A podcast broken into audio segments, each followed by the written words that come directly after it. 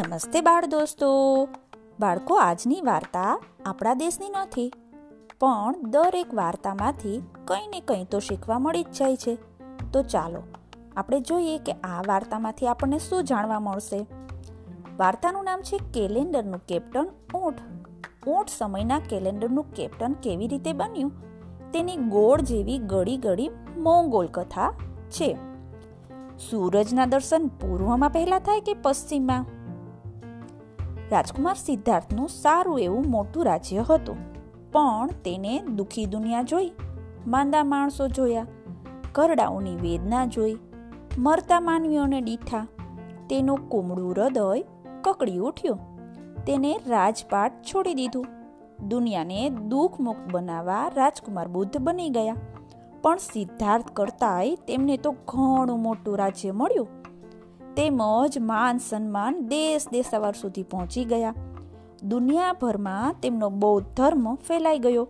ઠેઠ અફઘાનિસ્તાનથી નેપાળ, ભૂટાન, ચીન, Mongolia, Japan બધે જ બુદ્ધ બુદ્ધ થઈ રહ્યું. મોંગોલિયા તો બુદ્ધને ભૂલવા તૈયાર જ ન હતું. એવી કોઈ રચના કરવી હતી કે જેથી આવતા હજારો વર્ષ સુધી ભગવાન બુદ્ધનો બોધ અકબંધ રહે. મોંગોલ લોકોએ બુદ્ધને સમય પર બેસાડી દીધા, પંચાંગ અને કેલેન્ડર પર સ્થાપિત કરી દીધા. મોંગોલ કેલેન્ડરના બાર મહિનામાં દેવ બુદ્ધ બની ગયા.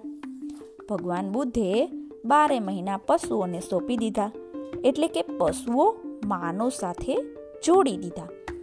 એક મહિનો ઉંદરનો, બીજો ગાયનો, ત્રીજો વાઘનો, ચોથો સસલાનો પાંચમો ડ્રેગનનો, છઠ્ઠો સાપનો, સાતમો અશ્વનો, આઠમો ઘેટાનો, નવમો વાનરનો, દસમો કુકડાનો, અગિયારમો શ્વાનનો, બારમો ભૂંડનો.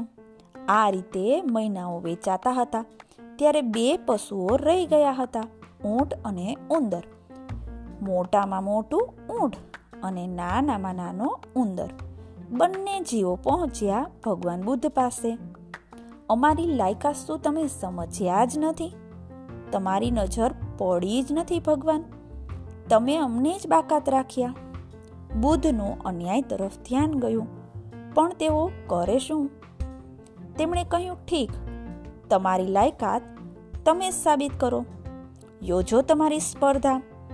તમારામાંથી જે જીતશે તેને સમાવી લેવામાં આવશે.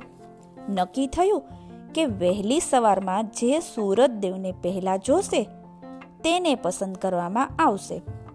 તેમને સર્વ સમયના અમર કેલેન્ડરમાં સ્થાન મળી જશે. ઊંટ જાણતું હતું કે સૂરજ પૂર્વમાં ઉગે. તેની ઊંચાઈ વધારે હતી. તે પૂર્વ તરફ ઊંચું માથું કરી અને બેસી ગયું. રાત પસાર થાય કે સૂરજનું પહેલું કિરણ ઊંટ ઉપર જ પડે. ઉંદરે પશ્ચિમ તરફ મુખ રાખ્યું, કેમ કે દૂર દૂરના ઊંચા બરફના પહાડો એ તરફ હતા. પણ ઊંટ સાથે શરત કરી હતી કે તે ઊંટની ખૂંટ ઉપર બેસી જશે. આખી રાત બંને પોતપોતાની રીતે સૂરજદેવની રાહ જોવા લાગ્યા. બન્યું એવું કે સૂરજ ઉગ્યો, બરાબર ઉગ્યો, પણ તેના પહેલા કિરણો પશ્ચિમના બરફના પહાડો પર પડ્યા. ઊંચા બરફના શિખર સોનેરી ચડકાટથી ચકચકી રહ્યા. આ તો જુદું થયું. નહીતર સૂરજ પૂર્વમાં ઉગે તો પહેલા કિરણો પૂર્વમાં પડવા જોઈએ. પરંતુ બરફના પહાડો હતા એટલે એ તરફ એના પહેલા કિરણો પડ્યા અને ઉંદરભાઈ બોલી ઉઠ્યા. સૂરજ મેં જોયો. સૂરજના દર્શન મને પહેલા થયા. હું જીત્યો હું જીત્યો. ઊંટ કહે, સૂરજ હંમેશા પૂર્વની બાજુથી જ ઉગે છે અને પશ્ચિમીઓ ઉંદરડો શેનો જીતે. પણ ઉંદરે તો ધમાચકડી મચાવી મૂકી. બધા પશુઓની વચમાં દોડા દોડી કરી અને કહે, હું જીત્યો હું જીત્યો ને હું જીત્યો. ભગવાન બુદ્ધની આજુબાજુ તમામ પશુઓ દોડે પશુઓની ઉપર આગળ પાછળ વચમાં ઉંદર કુદાકૂદ કરે. ચીસો પાડીને કહે, હું જીત્યો હું જીત્યો, હું જ જીત્યો ને હું જ જીત્યો. ઊંટ કહે, ઊભો રહે ઉંદરડા. હું તને જીતાડું છું. તારી એવી દશા કરીશ ને કે કેલેન્ડરમાં તો શું?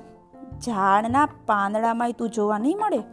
ઊંટ અને ઉંદરની ચાલી દોડા દોડ બધા પશુઓ તેમની દોડની પાછળ ઉંદર ભાગી ભાગીને કેટલોક ભાગે. છેવટે એક રાખના ઢગલામાં તો સંતાઈ ગયો. ઊંટ તેને રાખમાં પેસી જતો જોઈ ગયો. રાખ બધી ફેંદી નાખી. ઉંદર તો ના મળ્યો. ઊંટે રાખમાં જ આડોટવા માંડ્યું. આડોટવા માંડ્યું, પાડોટવા માંડ્યું. ઉંદર હશે તો મારા દબાણ હેઠળ દબાઈ જશે, દટાઈ જશે. તેના રામ રમી જશે. પણ ઉંદરભાઈ ક્યારે રાખમાંથી નીકળીને ભાગી છૂટ્યા તેની તો કોઈને ખબર પડી જ નહીં. ઊંટ તો ઊંધે માથે આડોટું જ હતું. બસ મિત્રો, ત્યારથી જ ઊંટને રાખના ઢગલામાં આડોટવાની આદત પડી ગઈ. આજે પણ રાખનો ઢગલો જુએ કે ઊંટ તેમાં આડોટ્યા વગર રહે જ નહીં. ઉંદરડો જવાનો છે ક્યાં? પણ ઉંદર તો ક્યારનો ભગવાન બુદ્ધ પાસે પહોંચી ગયો હતો. પશુઓએ વળી તેની તરફેણ કરી કે પશ્ચિમમાં તો ઉંદર જ હતો અને તેને જ પહેલો સૂરજને જોયો. ભગવાન બુદ્ધે લોકશાહી સ્વીકારી. પશુઓની સંમતિ માન્ય રાખી ઉંદરને કેલેન્ડરમાં સ્થાન મળી ગયું. પેલું ઊંટ તો રાખના ઢગલોમાં ફેંદતું, ચૂથતું, શોધતું જ રહ્યું. જ્યારે નિરાશ અને નારાજ થઈ તે ભગવાન બુદ્ધ પાસે પહોંચ્યું, ત્યારે બધાએ નિર્ણય કરી લીધો હતો. ઊંટે હો હા કરી મૂકી. તે તો ભાંભર્યું, ગાંગર્યું, તેણે આકાશને ફરિયાદ કરી. ભગવાન બુદ્ધને ફરિયાદ સાંભળવી પડી. બુદ્ધ તો ફરિયાદ સાંભળે જ. તેમણે ઊંટને તમામે તમામ બાર મહિનાની ઉપર સ્થાન આપી દીધું. ઊંટ સમયનું, સમયના પંચાંગનું પંચાંગના કેલેન્ડરનું અધિપતિ બની ગયું. કેવી રીતે? તે જુઓ. ભગવાન બુદ્ધે કરેલો ખુલાસો ધ્યાન આપવા જેવો છે. પહેલું, ઊંટના કાન ઉંદર જેવા છે. બીજું, ઊંટનું પેટ ગાય જેવું છે. ત્રીજું, ઊંટના નખ વાઘ જેવા છે. ચોથું, ઊંટનું નાક સસલા જેવું છે. પાંચમું ઊંટનો દેહ ડ્રેગન જેવો છે. છઠ્ઠું, ઊંટની આંખો સાપ જેવી છે. સાતમું, ઊંટની કેશવાળી ઘોડા જેવી છે. આઠમું, ઊંટનું ઊન ઘેટા જેવું છે. નવમું, ઊંટની કાંધ ગોરીલા વાનર જેવી છે. દસમું, ઊંટની ડોક કુકડા જેવી છે. અગિયારમું, ઊંટનો પાછળનો ઢળતો ભાગ શ્વાન જેવો છે. બારમું ઊંટની પૂંછડી પૂંડ જેવી છે.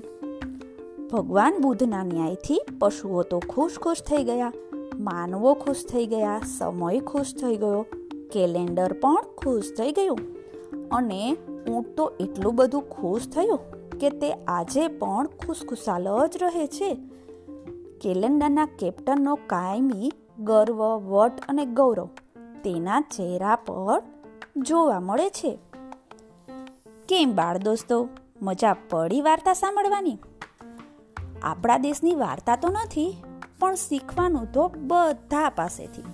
ઊંટનું જે વર્ણન કર્યું, તે તો કેટલું સુંદર છે કે બધા પ્રાણીઓના અંગ ઊંટ સાથે કેવા મેળ ખાઈ જાય છે.